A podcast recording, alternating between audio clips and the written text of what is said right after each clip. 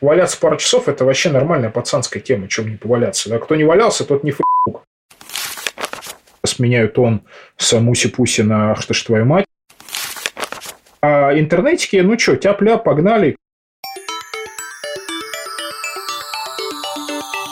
Привет! С вами подкаст «Кот уронил прот» и его ведущие Георгий Магилашвили и Елена Сычевская. В нашем подкасте мы приглашаем гостей, которые участвовали в историях непредсказуемых фейлов, удалениях данных с прода, внезапных отключениях всех серверов, пожарах, наводнениях, в общем, все то, за что мы так сильно любим IT. Ведь, как говорил Брюс Ли, ошибки всегда можно себе простить, если только найдется смелость признать их.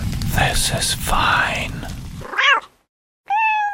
И наш гость сегодня человек, который, пожалуй, является самым известным тимлидом в России, э, руководит кучей отделов, руководил кучей отделов, и вообще человек-оркестр, и, помимо прочего, делает еще и замечательную конференцию Team Lead это Роман Ивлев. Привет, Роман. Привет. Слушай, мы про тебя знаем, что ты работал много где, был в Касперском, был в МОСРУ, был в Банкиру на разных позициях. Я самый главный тимлид, который никогда в жизни не был тимлидом. В моей биографии нет ни одной должности тимлид.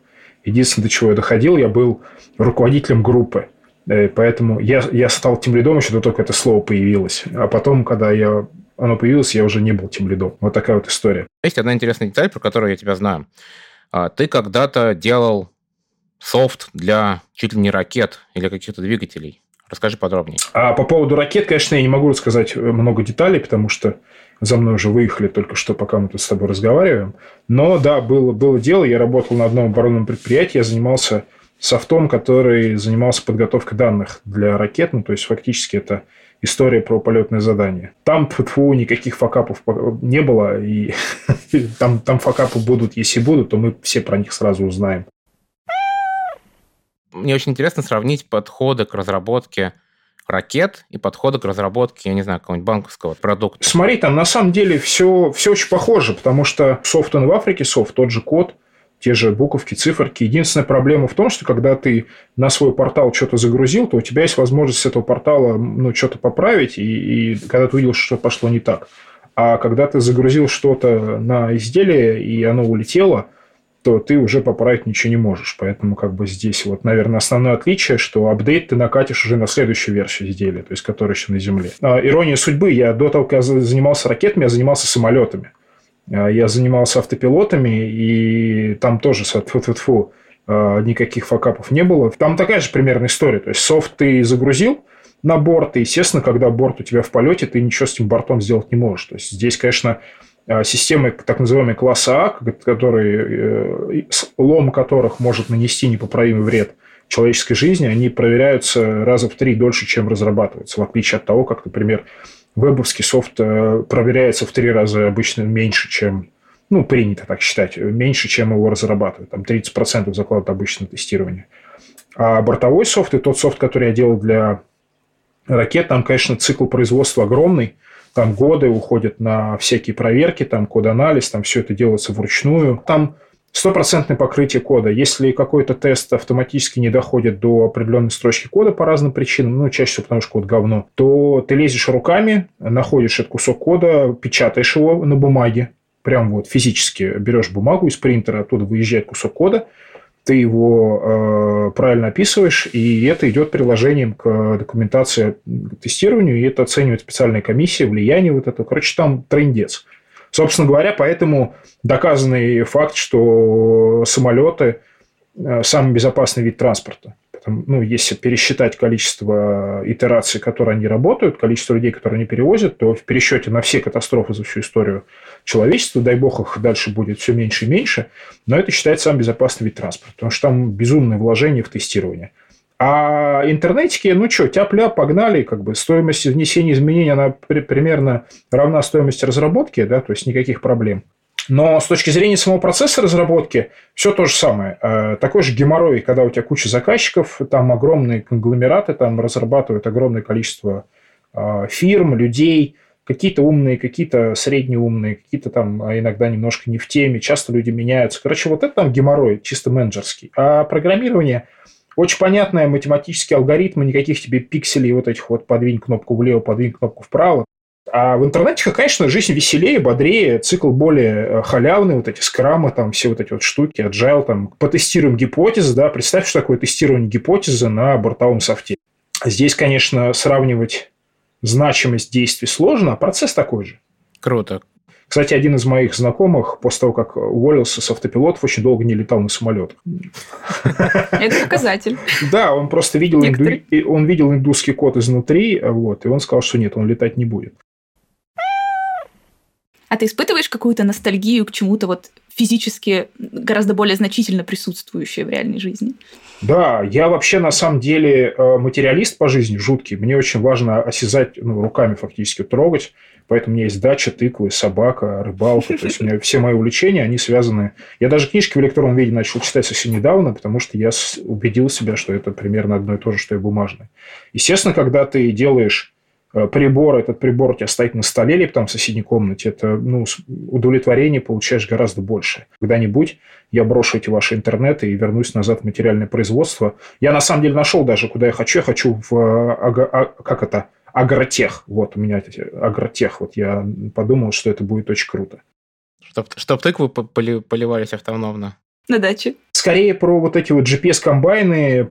А-а. Сейчас есть прям готовые стартапы когда тебе э, бегает, бегает микроробот по, это, ну, по, хле, по хлеву и смотрит там, например, количество жратвы э, в коробочках, или там температуру меряет коровам. Короче, там пипец как прикольно. И, ну, это перспективно, потому что рано или поздно мир все равно будет махаться за еду и за воду, а не за бабки. Поэтому мне кажется, что агротех – это норм.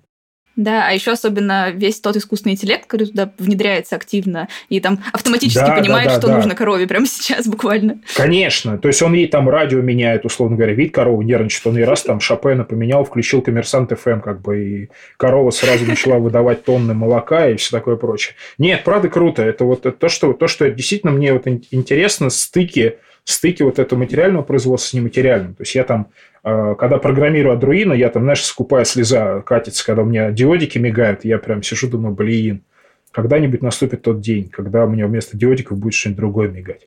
Прикольно. Ты говоришь, слеза катится.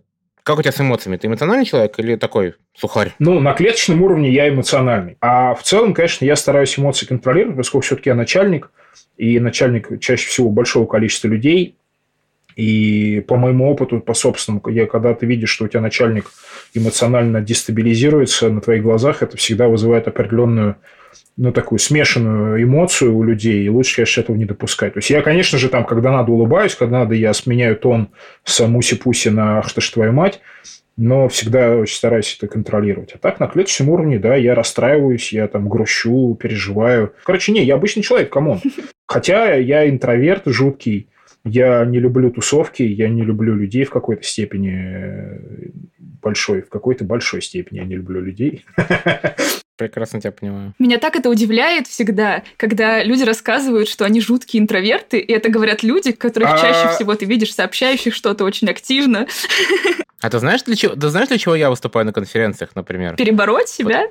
Нет, я, короче, на самом деле люблю вещать людям какое-нибудь э, классное знание. Ну, типа, мне кайф, когда ко мне приходят с вопросами, но или там с кем-то пообщаться новым иногда. Но поскольку я застенчивый, я, мне первым подойти к людям тяжело. И я поэтому выхожу на сцену, вещаю со сцены, говорю, вот, типа, смотрите, я эксперт, и потом ко мне люди просто сами органически подходят и начинают уже со мной интерактировать, и я мне не приходится к нему идти первым. Уже сделал значительный первый шаг. Георгий делегирует э, начало общения посторонним людям через вот такое. Все так, все так.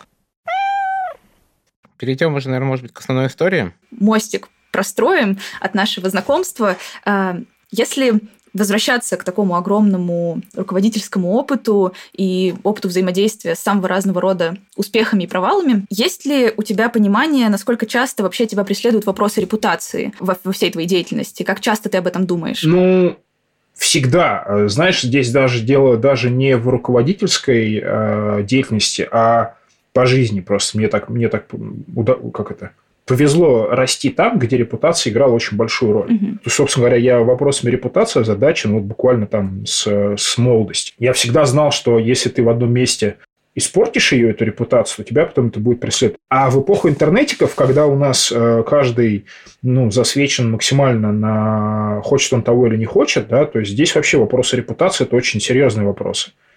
И перед тем, как, например, там что-то делать, надо обязательно подумать, насколько твой образ угу. в той же тусовке, в том же комьюнити, не знаю, в обществе, насколько твой образ сохранится при условии, что ты что-то там сделаешь. Угу. Гигиеническая привычка, то есть, условно говоря, как руки мыть и там, не знаю, нос высмаркивать. То есть, ты каждый раз, когда что-то делаешь, ты всегда это делаешь с оглядкой на то, что не на штанину ли ты высморкался. Поэтому это очень важный момент.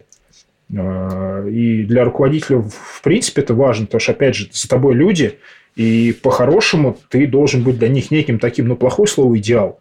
Но что-то вот такое, зачем они готовы идти, на кого равняться и что-то там а, такое делать вместе с тобой. Даже если ты зашкварился, прости господи, вот так вот, э, вот то, что мы дальше будем обсуждать, да, даже если ты где-то облажался, то ты можешь облажаться по-разному. Ты можешь облажаться красиво, ты можешь облажаться эффектно, это разные, да, почувствовать, вроде как похоже, но самое поганое, что ты никак не можешь контролировать э, эффект влияния. То есть ты, грубо говоря, не можешь в моменте сказать, я вот это сделал, моя репутация уменьшилась на 10%. Ты можешь неудачно задать вопрос на каком-то вот таком вот, ну, не знаю, там, на конференции встать и попасть в запись. Ты можешь на Хабре неудачно комментарий, комментарий какой-то влепить. Ты можешь где-то там, не знаю, на VC там какую-нибудь статью непонятно опубликовать, и все, тебя вот как бы сожрут. А бывает так, что когда ты прочный, э, и, ну, да, скажешь, да, что-то он в этот раз какой-то он странный. Вот. Но ты вот это вот вообще не можешь проконтролировать, потому что общество сейчас реагирует вообще как ему хочется. Оно неуправляемое с, с этой точки зрения, ну, по крайней мере, тобой. Угу. Вот. Поэтому, э, когда, когда вы пришли и сказали, давай что-нибудь расскажем про э, что-нибудь прикольное, где вы облажались, я на самом деле напрягся, потому что, с одной стороны, я, конечно же, врубил режим супергероя и сказал, да ладно, come on, я никогда не лажал так, чтобы про это было кому-то интересно рассказывать. А дальше я начал э, вспоминать. Я начал вспоминать и вспомнил совершенно бомбических несколько историй, которые наложили на мою дальнейшую э, судьбу и жизнь большой отпечаток, мы доберемся. И первый из них как раз была связана с порно. И смысл был примерно следующим. Я работал в одной компании, которая э, делает один достаточно известный коробочный продукт – и в этом продукте есть модуль, который отвечает за как раз за, ну, типа родительского контроля. То есть, ну, какой там порно, еще что-то. Я работал в веб-отделе, то есть в отделе, который занимался э, сайтами, и получилось так, что конструкция была достаточно старая, она была написана на достаточно уже почти забытом языке программирования, она была такая нелепая, никаких тогда докеров, это, это 10 год, 10 или 11 год, то есть это как бы реально 10 лет назад, время реакции на различные всякие штуки и вообще устойчивость систем к каким-то внешним воздействиям, она тогда была, конечно, сильно ниже, чем сейчас. То есть, у тебя не было никаких кураторов, а, не было никаких там клаудфлэровских облаков, да, то есть, ты никогда не мог а, ожидать, что тебя кто-то снаружи не припечатает. И в один прекрасный день сидим мы, никого не трогаем, э, слава богу, что это было днем, и начинают ложиться наши серваки один за другим. Ложатся, ложатся, ложатся. Вот просто вот прям тыр-тыр-тыр-тыр. Там их было 6 или 8. В общем, они все последовательно вырубились. Точнее, как вырубились? Они продолжают работать, но у них ничего не получается. А, начали анализировать. А, естественно, там с грехом пополам а, добрались до нужного количества логов. Узрели огромный порнотрафик. То есть, вот мы сидим, смотрим, и у нас в, в головной домен – сыпется просто какое-то конское количество трафика, и весь он, ну, естественно, мы смотрим на, на реферера, э, ну, собственно говоря, откуда идут те запросы, а, и там сплошная порнуха. Прям вот чистоганом, естественно, первая мысль у нас, а, порнодос. Все же знают прекрасно, да, что порнуха – это львиная доля трафика в интернете, особенно если говорить про видеотрафик. А тогда, когда ресурсов этих было, э, их еще не так сильно давили, сейчас же все-таки там Роскомнадзор давит, и, в принципе, в мире это э, более-менее управляется, появились какие-то там ресурсы вполне легально. Тогда это был бардак. Вот. И у нас, значит, порнодос с огромным количеством IP-адресов просто непомерно. Мы там посчитали там, какие-то десятки тысяч адресов. Мы думаем, нифига, вот это, значит, порно-ботнет появился в нашей жизни. Подумали, что да, что-то здесь не то. Самое поганое, что а, система управления, почему вспоминал всякие кураторы и так далее, потому что э, управлялось это все вручную через конфигурирование джинксов, и оказалось, что подогнать регулярку под это дело крайне сложно. То есть, условно говоря, идет, идет в корень запрос, к нему, соответственно, прилагается вот этот реферер, реферер постоянно меняется, айпишники постоянно меняются, юзер-агенты постоянно меняются. Мы подумали, что это прям какой-то прям а, выдающийся а, ботнет. Вот. И, ну, короче, шутками-прибаутками, там, э, с матом-перематом, значит, вырубали какими-то кусками, причем, мне кажется, естественно, вырубили там и нормальных людей с нормальными э, запросами. Придушили, вроде все пропало. Знаешь, так вот сидим, ждем, вроде отпустил. Значит, проходит какое-то время, опять такая же хрень. Мы, значит, думаем, блин, ну елки мы опять вырубаем эти фильтры, естественно, сайт наполовину вырубается, вырубается куча сервисов, и так мы, наверное, день целый, в общем, вот мудохались, потому что, ну, реально, ну, никакого разумного способа, как это заблокировать. Соответственно, там, ну, то есть там регулярка, она с каждым разом становилась все жирнее и жирнее. То есть там в моменте, мне кажется, регулярка была на экран. Хорошо, что это там Nginx, Соеву спасибо, написал быстро работающую машину, которая э, насчет, ну, на регулярках там все прям шикарно работает. Ну, вот как бы программировать регулярки – это отстой. А тогда еще система диплоя была не такая клевая, что можно было на кнопочку нажать и обновить сразу все эти серваки, поэтому там много было ручных операций. Короче, в общем, сидели мы в шестером, и вот это вот все вот колбасили. Там каждому по серваку, и появляется какая-то новая хрень, мы, значит, это добавляем там новую регулярку. Они все лезут и лезут, сволочи. Начали думать, собственно говоря, откуда, да, полезли разбираться, потому что явно что-то не то. Естественно, мысль лег на отдел по анализу порнухи, есть такой отдел, э, там сидят люди, которые анализируют порнуху. А, подожди, а, а как это происходит? Они прям вот смотрят, говорят, это типа... Да, да, да. Сейчас это все, естественно, делается уже нейросетями, а тогда многие вещи анализировались, потому что а, это прям должность была совершенно официальная. Я не знаю, как сейчас, это все-таки уже много лет прошло. Мы пришли туда и говорим, нас, короче, порнодосят. На нас посмотрели, сказали, э, такого не бывает. Мы сказали, вот, говно опрос, пожалуйста, смотрите логи.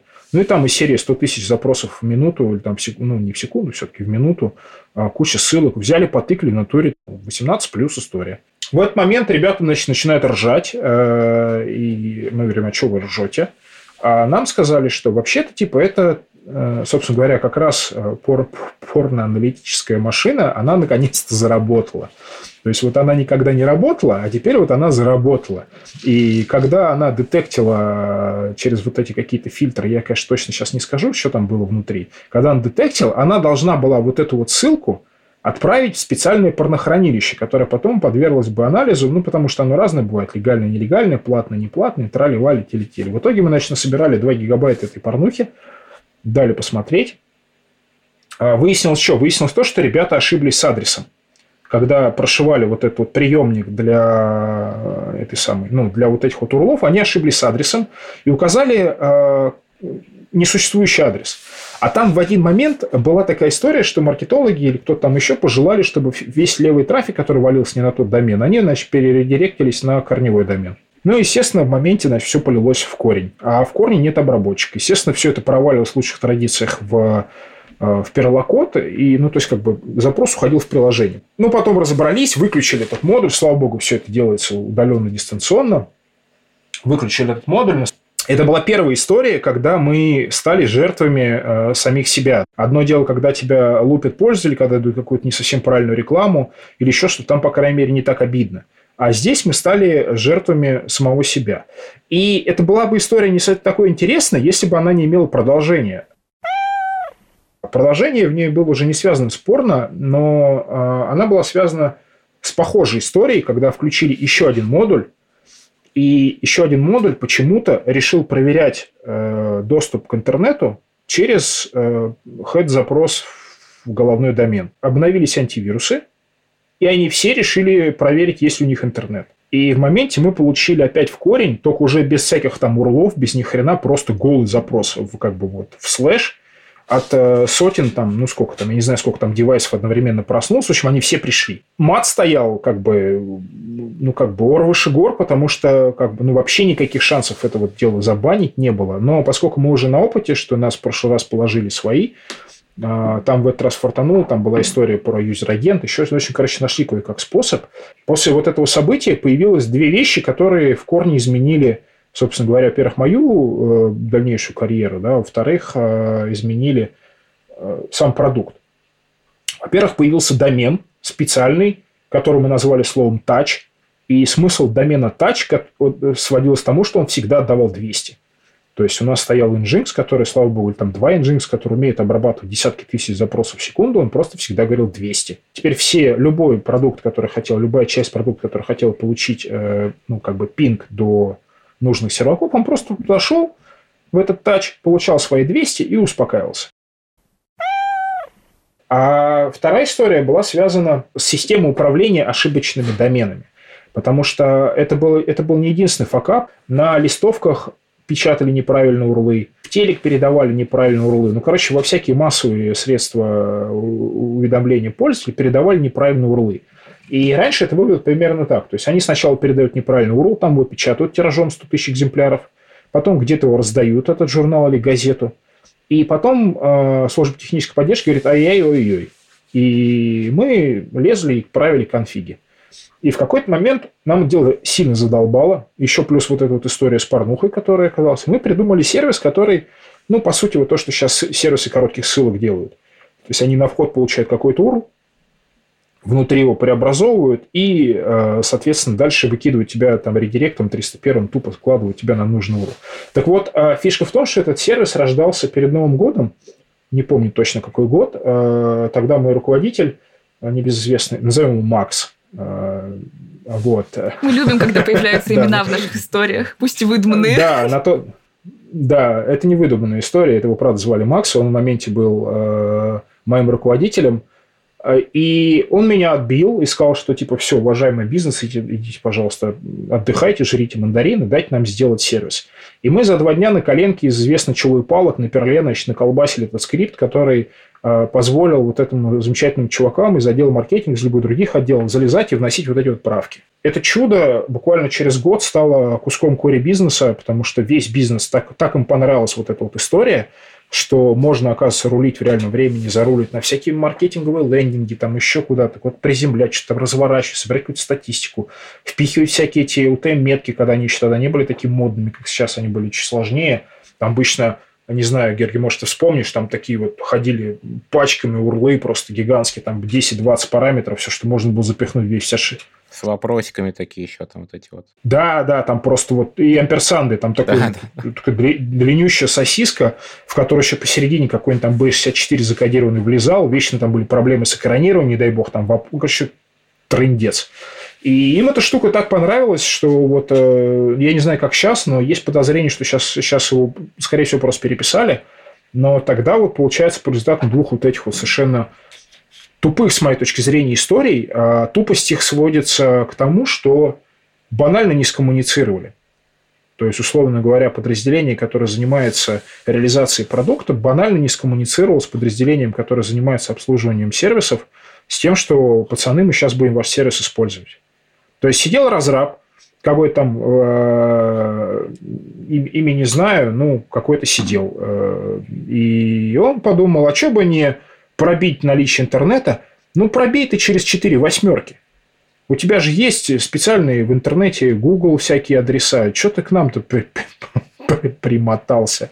Вот. И, короче, после этого была проведена серьезная очень э, коммуникационная работа с этими людьми, и, по крайней мере, на моих глазах уже такого повтор... больше, больше уже такое не повторялось. На перспективу, почему я сказал, что это внесло э, как бы коррективы в мою жизнь, потому что после того, как я поработал, я через контору пошел в банкиру. И банкиру – это классический маркетинговая история, то есть она торгует, по сути, лидами, и там очень большое внимание уделяется рекламе. Когда, например, тебе забывают сказать, что тебя показывают по телеку в прайм-тайм, а такое бывает иногда – или, то есть, это вот тот самый хабр-эффект, только он как бы немножко другой. То есть, хабр-эффект – это все-таки там 20 тысяч пользователей, сколько там у хабра, я не знаю. Когда у тебя там по какому-то хорошему каналу в прайм-тайм, не знаю, по РНТВшечке 8 вечера между кровищей и э, чем-нибудь еще. И кровищей. Да, между кровищей и кровищей. Если ты не договариваешься с э, сильными мира сего, которые, по сути, управляют твоим трафиком, то ты рискуешь попасть в ситуацию неприятную, если ты не какой-нибудь очень большой ресурс. Более того, поговаривают, что большие ресурсы тоже страдают от этого. Несмотря ни на что, как бы крупные системы, например, когда случается какой-то катарсис у них, там, не знаю, а, авария в метро резко нагружает э, серваки такси, да, и если речь идет про крупных операторов, то там все ок, а если речь идет про небольших операторов, там все вообще не ок. Вот. И в итоге мы дошли до того, что мы получали просто, ходили ногами и просили всякие релизные планы, просили всякие медиапланы, и мы всегда знали, что вот что-то произойдет. Слушай, Рома, давай вер- вернемся, давай. может быть, на вот этот самый, на кейс в начале. И ты знаешь, вот, во-первых, может быть, проясни, пожалуйста, а что за трафик? То есть я вот слушаю, понимаю, я, я как бы не понял, откуда взялся этот трафик. Трафик, трафик взялся из продукта. Это просто запросы да, были? Да, это трафик взялся из продукта. А, то есть все инсталляции продукта, которые обновились, они все начали прислать запросы. То есть это не человек, это, это как бы софтина. Угу. Вот. Ну, условно, там телега обновилась и начала делать пинг до тележных серваков. Ну, понятно. То есть, э, фишка... Я, я почему говорю, что это неуправляемая штука, потому что там, ну, во-первых, это не зависело ни от кого, это делала сама э, софтина. А самое главное, что почему, я еще говорю, видишь, важный момент, что она обновилась. То есть, они еще обновлялись неравномерно. И там еще вот, uh-huh. это вот, вот так вот, вот прыгало. И, в общем, все это очень сильно напоминало какую-то реальную, блин, атаку. И реально искали концы, искали закономерности, искали какие-то... Короче, просрали кучу времени на то, чтобы попытаться понять, что, блин, вообще происходит uh-huh. с системой. Слушай, uh-huh. а, а какой был от этого импакт? То есть, ну, кроме того, что полег сайт, что, наверное, уже достаточно хороший импакт. Ну, типа, во что это выливалось? Там бабки, а, пользователи, репутация? Да, там, смотри, там фишка в том, что это старая история, и там вместе с веб-серверами еще лежали всякие другие сервера в тех же, на тех же серверах, которые занимались обслуживанием продукта. И когда веб дох, то ну, веб-часть, когда дохла, она отжирала все ресурсы, и у тебя, соответственно, все остальные сервисы, которые там а, были Э, замечена регистрация, активации, обновление лицензии, еще там что-то, еще что-то, все это тоже благополучно дохло.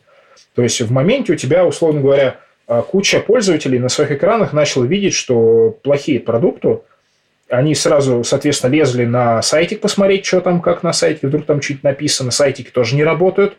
Они, естественно, начинают бегать по кругу, тыркать э, палкой сучковатой, пихать службу технической поддержки. Она тоже в моменте, естественно, она, что она, она, она не может столько. Да, то есть, и получается, что вот одна, один кусочек кода, там, одна строка, да, один конфигурационный, конфигурационная переменная в итоге поставила раком огромную систему и, ну, как бы, и делала это вот несколько раз. Понятно, что там есть косяк в том плане, что не надо делать вот, вот как мы делали с редиректами, когда ты приходишь что-то непонятное, отдавай 404 и как бы не выпендривайся. Нет, вот надо было редиректить туда, куда надо. Не надо обрабатывать весь мусор, который к тебе приходит в корень, потому что, ну, come on, да, туда могут напихать что угодно, хоть большую советскую энциклопедию, а ты будешь каждый как, как, как, как дурак пробрасывать в бэк и пытаться с этим что-то сделать. Чуваки ошиблись, мы ошиблись. Это обновление пришло в прайм-тайм. Мелкие вот эти вот совпадения привели к тому, что систему штырило несколько дней достаточно плотно, э, и никто с ним ничего не мог поделать. И первый раз, и второй раз эта история, вот она, к сожалению, была вот э, такой, и, конечно, мы там и пожертв получили, кто мог и кто не мог. Но потом мы растиражировали этот поджопники, потому что, естественно, они сначала пришли к нам, а потом мы по адресу уже эти поджопники раздавали, потому что ну, всегда, как это, frontline, да, первая линия всегда попадает а, под раздачу. Это ваш сайт не работает. А из-за чего он не работает, это тоже десятый вопрос. Так мы начали дружить э, со всеми отделами очень плотно. И я до сих пор, вот как только я появляюсь в какой-то компании, первое, что я делаю, я налаживаю горизонтальные связи со всеми дико, потому что они там все очень а, внезапно активные, а, не, не вовремя. Вот. Особенно, когда у тебя черная пятница, например. Ты забыл спросить, да, они бомбанули там какую-нибудь э, хрень. Сколько я не видел «Черных пятниц», все говорят одно и то же. Чуваки, мы будем договариваться с вами о том, что мы обязательно будем рассказывать, куда кто что будет отправлять. Какую рекламу, какой телевизор, какой смс. Все говорят «да». И ровно один раз говорят. Первый. Потом у них эта галочка слетает, что типа, э, ну, строительство завершено, данные донесены, и потом они следующие 15 раз уже никому ничего не говорят. Возвращаясь к теме инцидента, ага. вот этого, ради которого мы сегодня здесь собрались, как долго это происходило? Там несколько дней. Ну, то есть, прям несколько дней вы не могли поднять все эти сервера. Да. Ну, она, она поднималась, падала, поднималась, падала. То есть, э, как я говорил, там были перерывы. Там в моменте потом отрубили эти обновления, там еще что-то отрубили. Конечно, там э, шутками-прибаутками, ну, с переменным успехом это все было. Если бы это было пару часов, я бы это не запомнил, потому что, ну, как бы поваляться пару часов, это вообще нормальная пацанская тема, чем не поваляться. Да? Кто не валялся, тот не фук. Я как раз запомнил эту историю. Во-первых, она была серийной, да, вот э, нас сначала задосили mm-hmm. порнуха, а потом нас задосили э, время спрашивали. Ну, не время в смысле. А, время, точно, вспомнил. Они делали хед-запросы, в хеде приходило время сервера. Угу. И они сравнивали время сервера с, с, со временем, которое у них там... На... Короче, там вообще какой-то дикий функционал зашили. Я не знаю, кто автор был этого решения, но он реально очень элегантно все это сделал целом это, ну, это частая история. Я почему вот и говорю, что многие компании с этим сталкивались. Я с многими ребятами разговаривал, что вот из-за такого рассинхрона люди очень часто попадают в неприятности из-за того, что просто кто-то кому-то что-то забыл сказать. Это, это про нарушение коммуникации все. И вот, собственно, с тех пор я очень много времени трачу на то, чтобы общаться с нужными людьми, искать тех нужных людей. И, и каждый раз, когда они не делают что-то, я каждый раз с ними хожу и ворчу на них, говорю, что они земляные червяки. И если они еще раз так сделают, мы опять будем валяться. Они делают, мы валяемся. Страдаете вы. Ну, вы, я имею в виду пользователи. Поэтому но я никогда не жалею пользователей, правда. У меня нет этой функции. Я никогда не сожалею о том, что ой, там, ты зайди через полчаса, не приставай. Без тебя дел нахватает, я моя. Вот, кстати, да, период, пока вот эти несколько дней, несколько серверов лежало, и постоянно вот эта ситуация была нестабильна. Какие вообще эмоции царили в команде? Как вам удавалось сохранять какое-то, не знаю, настроение взяли и понесли? Или все таки что-то шло не так с точки зрения эмоций? Если ты плохо работаешь, то хуже ты уже не сделаешь. Ну, то есть, условно, если ты не отвечаешь, твой ресурс не отвечает, то что внутри ты делаешь, уже плевать. А как только в эту работу вмешиваются эмоции, у тебя резко падает КПД. И человек, который нервничает, он начинает судорожно перебирать, он начинает делать одно и то же по кругу, он начинает заниматься прочей перебердой. И задача хорошего руководителя как раз в том, что вот этой паники не было. То есть он на себя замыкает бегающих кругами маркетологов, бегающих кругами продуктологов, а ребята, которые инженеры, они должны заниматься инженеркой. Должна быть тишина, спокойствие, полное понимание того, что никто не сдох до сих пор и не планирует, да, то есть ты должен спокойно сидеть и заниматься своей работой. И я считаю, что это первично вообще для в любом факапе должен быть, во-первых, один человек, который принимает решение, который сказал логи, все пошли смотреть логи, или там логи к черту, база. Кто-то должен управлять этой конструкцией для того, чтобы максимально э, сократить вот эту вот э, энтропию, то есть чтобы она переставала увеличиваться, взять ее под контроль. Расскажи, вот произошел инцидент, все поломалось, вы починили. Что должно происходить потом, чтобы это дело как-то ну, не знаю, обросло знанием. В процессе обязательно фиксируются какие-то результаты, достижения, промахи, еще что-то. Но сейчас со всякими mm-hmm. гитами это все гораздо проще, потому что ты можешь видеть изменения, которые ты вносил в код, при условии, что не на проде хреначишь. А в те времена закоммитить с прода в гид, чтобы не потерять изменения, это вообще норма была. То есть ты лезешь на прод, чинишь, ага, получил, и значит можно коммитить. Причем коммитишь сразу в мастер, чтобы не просрать изменения эти, чтобы их там не перетерли. Это было нормально, и это было как бы такой путь путь, путь воинов света. В целом, ну, мы, э, ну, мы, я имею в виду меня, команды мои, мы всегда после каждого факапа всегда собирались, все вспоминали все, что они делали максимально. Мы это все дело записывали в каком-то виде. Следом мы э, кто-то, ну, чаще всего это был все-таки я, потому что это определенная бюрократическая работа. Я это все читал, добавлял свои каких-то мысли, потому что инженерам в большинстве своем свойственно пропускать э, детали. Они считают, что это несущественно, они это забывают. Например, звонок из маркетинга о том, что мы, ну, там что-то произошло, или там мы отключаем рассылку, это важная вещь, потому что она с тебя снимает дополнительную вот эту вот нагрузку. Но они на это не реагируют. Я это все дописывал. У нас, по сути, на каждый, на каждый трендец у нас всегда есть э, летопись и определенные выводы. То есть летопись это что было, как все получилось, потому что большие начальники очень любят читать эти рассказы про то, как там э, серваки пухнут, разваливаются. А дальше какие-то организационные выводы, и, и даже в ряде случаев, если говорить про банки.ру, там даже на эти организационные выводы назначались организационные исполнители, они шли, делали какие-то задачи, договаривались, фиксировались, менялись бизнес-процессы. Ну, короче, отрабатывалось по полной. Э, нет такого, знаешь, обосрались, поднялись, ну и ладно. Слушай, а какие выводы вы в итоге сделали по результату? А, в итоге мы пересмотрели нафиг э, всю систему конфигурирования, мы убрали целую кучу всяких костылей, которые нужны были маркетингу, то есть сходили, договорились о том, что этих костылей больше не будет. В частности, вот переброс с мертвых урлов на страницу sale или еще там куда-то, да, перерефакторили все к чертовой матери. Тут еще был один момент. Рефакторили еще для того, чтобы быстрее можно было вносить изменения. Когда у тебя страшный упорный конфиг с кучей вот этих вот э, зависимостей циклических, ты очень медленно вносишь изменения. И у тебя никогда нет времени на то, чтобы что-то отрефакторить по-человечески. Как бы работает конфиг, come on, он там меняется раз в неделю. Вот. А перестроили все связи с бизнесом, да, то есть мы начали вклинились в цепочку э, релизов, и если, например, мы, ну, мы знали, что там что-то происходит, и до сих пор, если мы знаем, что что-то происходит в соседнем продукте, ну, если там говорить, например, я в городе работал, мы уведомляли всех коллег о каждом нашем релизе. И делали это не за 30 секунд до того, как мы нажимали на кнопку «Deploy», а делали это там часов за 8, а чаще за сутки. Чтобы у людей было время посмотреть, что там такое едет. Ну, там были ответственные товарищи, которые все это читали, смотрели, если они видели их какие-то, что-то их сомневало, допустим, мы какую-то форму переколбашиваем, а у него на этой форме три сервиса завязаны. Он, э, если не понимал, что происходит, он бежал к нам и спрашивал, чуваки, чего там заменили.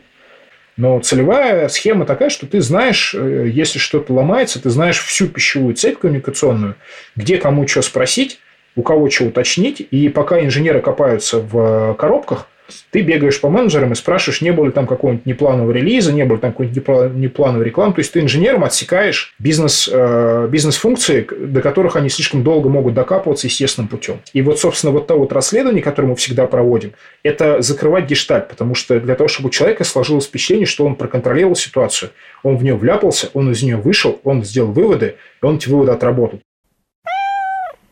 Если тебе интересно то, что мы здесь задумали, нам будет очень полезно узнать об этом. Поставь нам оценку в той подкаст-платформе, где ты нас слушаешь, и подписывайся, чтобы не пропускать новые выпуски. Об ошибках и фейлах начинают все больше открыто говорить, и это происходит здесь. Мы будем рады пообщаться. Подключайся к нашему чату Котопрод в Телеграме и подписывайся на канал, чтобы быть в курсе новостей. Мы будем рады вашим историям. Расскажите нам о своем самом примечательном профессиональном фейле, сообщив его в форме, которую мы оставили в описании. Мы будем бережно исследовать ваши истории и, возможно, обсудим в будущих выпусках выпусках. Подкаст сделан при поддержке сервиса GetMentor. GetMentor – это открытое сообщество IT-наставников, готовых делиться знаниями и опытом. Про людей, тут ты говоришь, удостовериться человек понял, сделал выводы и так далее. Что было в жизни? Шапки полетели? Короче, вот что делать с человеком, который вот эту ошибку совершил, условно говоря? Ничего. Если это не зловредство, ничего. А, ну, это мое мнение. То есть, если человек это не, если это не саботаж, если это не откровенное разгильдяйство, ну, например, а, что я называю откровенным разгильдяйством? Нажрался водки дешевой и ночью перезагрузил сервис базы данных.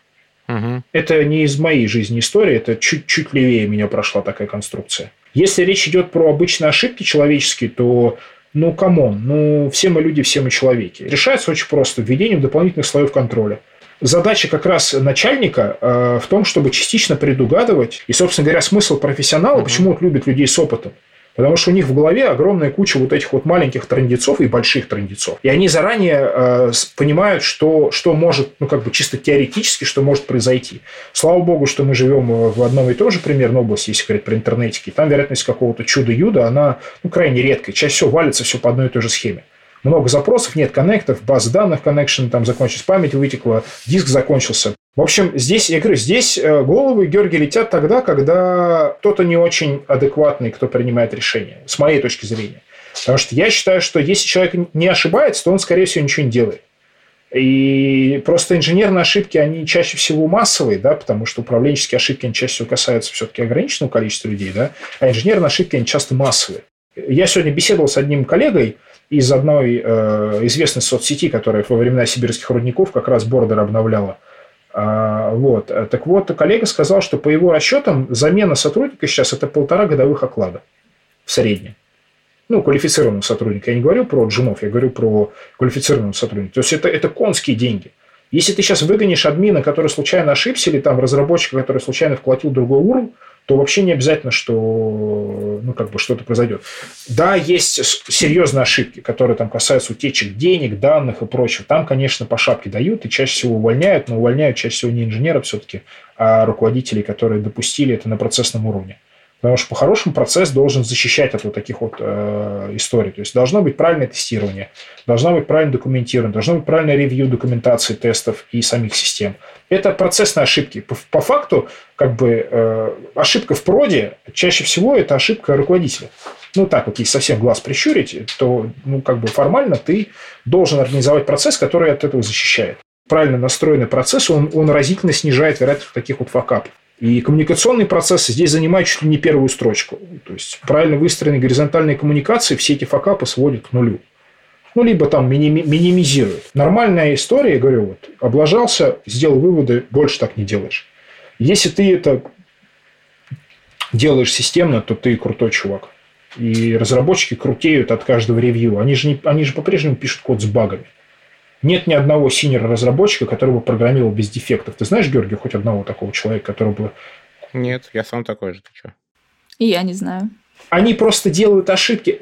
Они делают ошибки более прям, я бы даже сказал, наверное, сексуальные, что ли, да, когда там так ошибутся, что три дня сидят, разбираются потом, что они там такого наошибались, там где какой-то э, цифры, биты, вот это вот все. И вот они потом балдеют от того, как круто они расковыряли собственный дефект. Ну вот. А джуны делают э, делить на ноль, как бы exception не ловит. И нормально не парятся четко. Затем дал потом подзатыльник, сказал, нельзя на ноль делить. Система не умеет на ноль делить. Нет комплексных чисел в среднестатистическом языке программирования. Ну, без дополнительной обработки. Не делай так больше. Нет, хорошо. И начинает вставлять ноль, этот, э, как он там называется-то? Divide by zero exception. Потом поинтер просрал, ты ему раз еще подзатыльник, он перестал его просирать. Ну и так постепенно ты выучиваешь с ним все эксепшены. А на четвертый ему надоедает получать подзатыльники, он начинает как бы предиктивно изучать эксепшены, какие там еще остались. То есть это вот так вот работает. Ты не можешь не ошибаться, но ты должен уметь работать с ошибками. Тогда все клево. Вообще сейчас замечаю, что в публичном пространстве, да, вот на конференциях, там где-то на метапах, на чем-то, ну, почти не говорят о фейлах. Ну, вот прям не принято. Приходят, говорят, смотрите, какую классную пипяку мы забубенили, даже если она нифига не классная, но никто не приходит говорит, смотрите, вот мы тут обосрались, типа, вот наши лернинги. Почему так? Как ты думаешь? Боязнь неправильного восприятия. Ну, то есть репутация. Э, да. Типа. Да. То есть э, не типа даже. Понимаешь, условно говоря, инженерный мир – это одна плоскость. Да? А есть еще другой мир, который надо инженерным. И как бы люди, которые находятся над инженерным миром, они далеко не всегда понимают, что обсуждение этих ошибок – это часть профессии. Да, то есть мы всегда, почему, например, допустим, вот а, многие рассказы, особенно на инженерные темы, когда речь идет сугубо про инженерные темы, про языки программирования, про какие там подходы, про ООП и прочие всякие там буквы, там часто рассказывают в терминах «не надо так делать, чуваки, это плохо». Я пробовал, у меня не получилось. А на управленческие темы сложно рассказать, э, как бы, как ты ошибся, потому что это немножечко стыдно, наверное, в моменте. А потом это все про неправильное восприятие. То есть выходишь ты, ну ладно, не ты, э, я, и, и, и говорю, что «Здрасте, меня зовут Рома, я из компании А». А это какая-то очень большая, очень уважаемая компания, которая, например, э, очень не любит, когда все думают, что она не такая большая, не такая уважаемая. И говорю, сейчас я вам расскажу, как я и мои команды из, из, из компании А обделались. Все такие е и оферы такие в другую сторону, да, или там на собесы перестают ходить. Сейчас э, репутация – это вещь настолько тонкая, что ей надо управлять. В рамках себя самого я готов управлять репутацией, потому что это моя репутация. Я очень долго выступал без компаний. При первой же возможности я всегда выступаю как независимый эксперт, чтобы не заассоциировал, не дай бог, что-нибудь. Потому что люди стали думать очень широко, очень, очень сложно. И э, помнишь э, одну, одну компанию, которая занимается обучением, над которой все хихикают в более тем лида упорно? Вот, пожалуйста. Угу. То есть э, человек вышел, человек рассказал хорошую вещь, общество ее не восприняло и автоматически оттиражировало его, а, с, ну, с точки зрения общества, его ошибки, да, вот этого сотрудника, растиражировало на всю компанию. И долго, я, наверное, год потратил на то, чтобы вот это вот убрать вот этот образ. То есть сейчас, если туда же закинуть эту же компанию, там уже не будет такой бурной, бурной реакции. Но uh-huh. я тогда просто увидел этот факап, и это реально получилось, uh-huh. ну, по моей, то есть в какой-то степени вины, потому что мы расшифровали этот доклад, положили его в чатик, чатик согрелся, и все. Люди, люди на самом деле... Я же, помнишь, говорил, что я их не люблю? Вот я, я их в том числе и за это не люблю, потому что как бы очень сложно предсказуемая конструкция. Казалось бы, хороший рассказ. Поэтому и не рассказывают, потому что наверху Но дядьки это же очень... лицемерие. Это же получается, да? что фейлятся все. Это знаешь, как вот сейчас приходит в голову аналогия, там, ты начал спор, да? Анонизм. Им все занимаются, но никто про него не говорит. А, ну да, да. Ты что, сдурел? У меня девушка есть. Ну, типа, да, все компании, включая компании на букву Я, на букву М, на букву А, на какую угодно букву, фейлятся к чертовой матери, но не говорят это наружу. Айтишный мир, в котором мы с тобой живем, он, он, это один маленький слой пирожка. Наверху, да, вот люди, которые живут наверху, которых там стоимость часов превышает стоимость всего нового имущества, э, у них совсем другие категории. Для них это важно. Для них важно, чтобы все было кристально чисто. Потому что, условно говоря, у него может быть э, KPI на репутацию. А, как я тебе уже говорил, поведение людей, куда они вильнут, непонятно. Но сам себя я отобью, условно говоря, я на следующий раз встану и скажу, что я рас... следующий доклад будет про то, как я исправился. А отбить компанию уже будет практически нереально, потому что ну, как бы вероятность, сов... что совпадут зрители крайне ничтожна. Поэтому я mm-hmm. за, свою, за свою репутацию я сражаюсь самостоятельно, и когда мне надо, я за нее впрягаюсь, я меняю риторику, я меняю там тон, я могу сменить тему, я могу вообще пропасть из эфира на полгода, чтобы про меня все забыли. Да, то компании, которые находятся в публичном поле, им они не могут себе этого позволить. И у них цена вот этой вот неправильного восприятия, она очень высока. То есть за счет того, что очень сложно управлять людьми. Вот исключительно за этого. И, например, есть, есть подпольные факап-конфы всякие, там есть всякие прочие вещи. Рассказать, как ты круто обделался, это тоже талант. Когда человек рассказывает про успехи, он это рассказывает воодушевленно, у него прямо из него прет. А теперь тебе нужно в таком же ключе, классно выйти, размахать, сказать, пацаны, смотрите, мы, короче, обосрались. Ну, come on, это немножко другой стиль, это совсем другая история. Это как бы трагедия против трагикомедии. И плюс сейчас еще все же топят за бренды, за техно-бренды, личные бренды, трали-вали, тили-тили. Вляпаться это 5 минут, отмыться это час. Ну, по факту это так и есть. Да, то есть найти как он на поляне, вот я собака гуляет, вообще ноль вопросов. А потом ее надо еще выковырить и вымыть и все такое прочее. В этом весь прикол. Что как бы цена ошибки высока, и не, не все готовы брать эту вот эту вот ошибку, исправление, цену этой ошибки закладывать собственные риски. Важно идти за воодушевлением, за энергией, за эмоциями, а как бы весело рассказывать про то, как ты, не знаю, там порвал штаны. Вот я, у меня есть куча рассказов про то, как я порвал штаны. Они все ржачные. И с последними рваными штанами я пропутешествовал из Ростова до дома с выезда. И я ехал, главное, не один. Давайте я на финалочку, что называется. История моего личного фейла. Я себе перед, перед выездом э, купил себе новые штаны, потому что старые мне что-то не понравились. Я в этот вопрос тоже бываю девочкой. Э, посмотрел штаны, фу, поехал, купил себе классные карго-штаны новые, нарядился, съездил, сходили на футбол, чудное время провели. И я приезжаю в Москву, снимаю штаны, а у меня как бы кармана нет. Ну, чтобы ты понимал масштаб поражения, то есть масштаб поражения как бы размером с карман.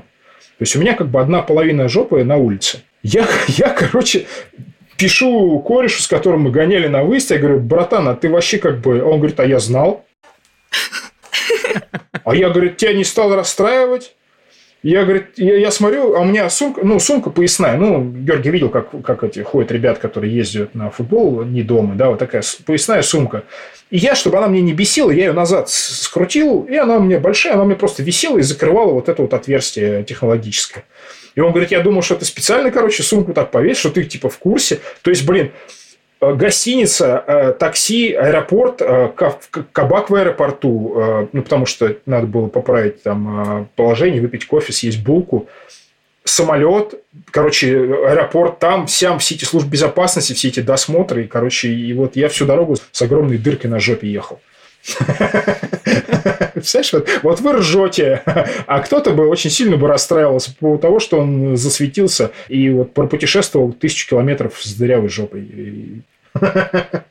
Потрясающе, да. Тот fail, которого мы ждали. Весь выпуск. Вот ты делаешь крупную конференцию для тимлидов. Что тебе вот самому, как человеку, это дает? Чем ты заряжаешься от этого процесса? Слушай, э, я, во-первых, занимаюсь этим, потому что я потом этих людей нанимаю. Э, вот, вот так вот я дипломатично издалека начну. Да? То есть, на самом деле, я пытаюсь теми силами, которые у меня есть, почему я лекции читаю, почему вот мы периодически ходим, выступаем, я, там, Георгий, другие ребята, почему, в принципе, вся эта движуха есть. Она, да, конечно, это там тщеславие, вот это вот э, показать какое-то охрененное, но в том числе это поделиться знаниями. Это, во-первых, то есть я стараюсь людям помочь в какой-то степени. Но как бы за скобками я сам себе помогаю. Угу. Да, потому что чем больше людей проходит через какие-то там мои... Э, это я не то, что я крутой чувак, просто я отвечаю за то, что я делаю. Угу. В том плане, что если я что-то делаю, то я делаю, ну, не на отвали, а хорошо. Если я читаю лекцию, то я явно в ней бормотухи mm-hmm. нет какой-то там откровенный, да, я там сам постоянно учусь. Один из основателей нетологии сказал, что пришло время вот этого вот long life learning. Mm-hmm. Я учусь через этих людей, да, то есть вот те доклады, которые мне приносят, они мне подсвечивают массово ту тематику, которая на текущий момент у людей болит. Я, соответственно, стараюсь как-то себя в этой тематике приподнять. Я люблю э, масштаб, это прикольно. И это просто хобби, да, ну вот кто-то, кто-то там, не знаю, э, рыбу ловит, кто-то на футбол ездит, кто-то все то же самое, а еще делает самую большую конференцию для самых маленьких управленцев. Как бы почему бы и нет? То есть это, ну, знаешь, как такое хорошее, хорошее, удобное, э, сильно дискретное, mm-hmm. что немаловажно по современным меркам, хобби, которое доставляет огромную кучу удовольствия в том плане, что люди потом благодарят и говорят, чуваки, э, спасибо, вы нам помогли, вы открыли глаза, мы там посмотрели ваши доклады. Мы такие, знаешь, воины света. Я получаю удовольствие от того, что я взял здоровенную хрень, взял с собой хороших людей, и мы вместе сделали хорошую вещь. Это тусовка, это тусовка интересных людей, это тусовка очень интересных докладчиков. А, ты смотришь на кучу проблем, которые ты давно забыл. Ты смотришь на них по-другому. Короче, это такой, знаешь, как бы конвейер по обмену знаниями и опытом mm-hmm. и всем остальным. И я в этом конвейере. Я Георгий. Он не даст соврать. Иногда мы приходим с э, сообщения с докладчиками, просто просветленные, говорим, да ни хрена себе что-нибудь там придумали. Да. А, обалдеть! Вот. А я, да, я учусь, учусь за счет людей. Люди платят мне деньги за то, чтобы я у них учился.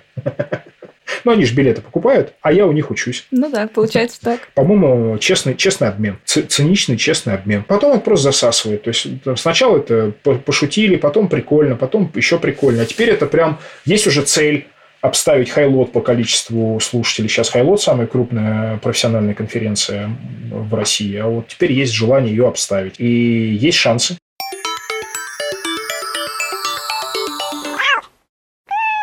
Напоследок у нас есть два внезапных вопроса, которым мы предлагаем уделить внимание. Итак, первый из них нам очень интересно услышать. Первое, что придет в голову. Если бы ты вдруг был языком программирования, то каким? Что бы это был за язык?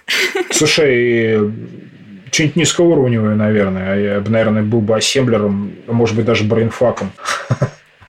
Почему? Я чуть более системный, чем, наверное, большинство, в том плане, что я больше люблю, когда я все контролирую, все управляю, а это не про эти ваши ОП, это все-таки про нормальный подход к программированию.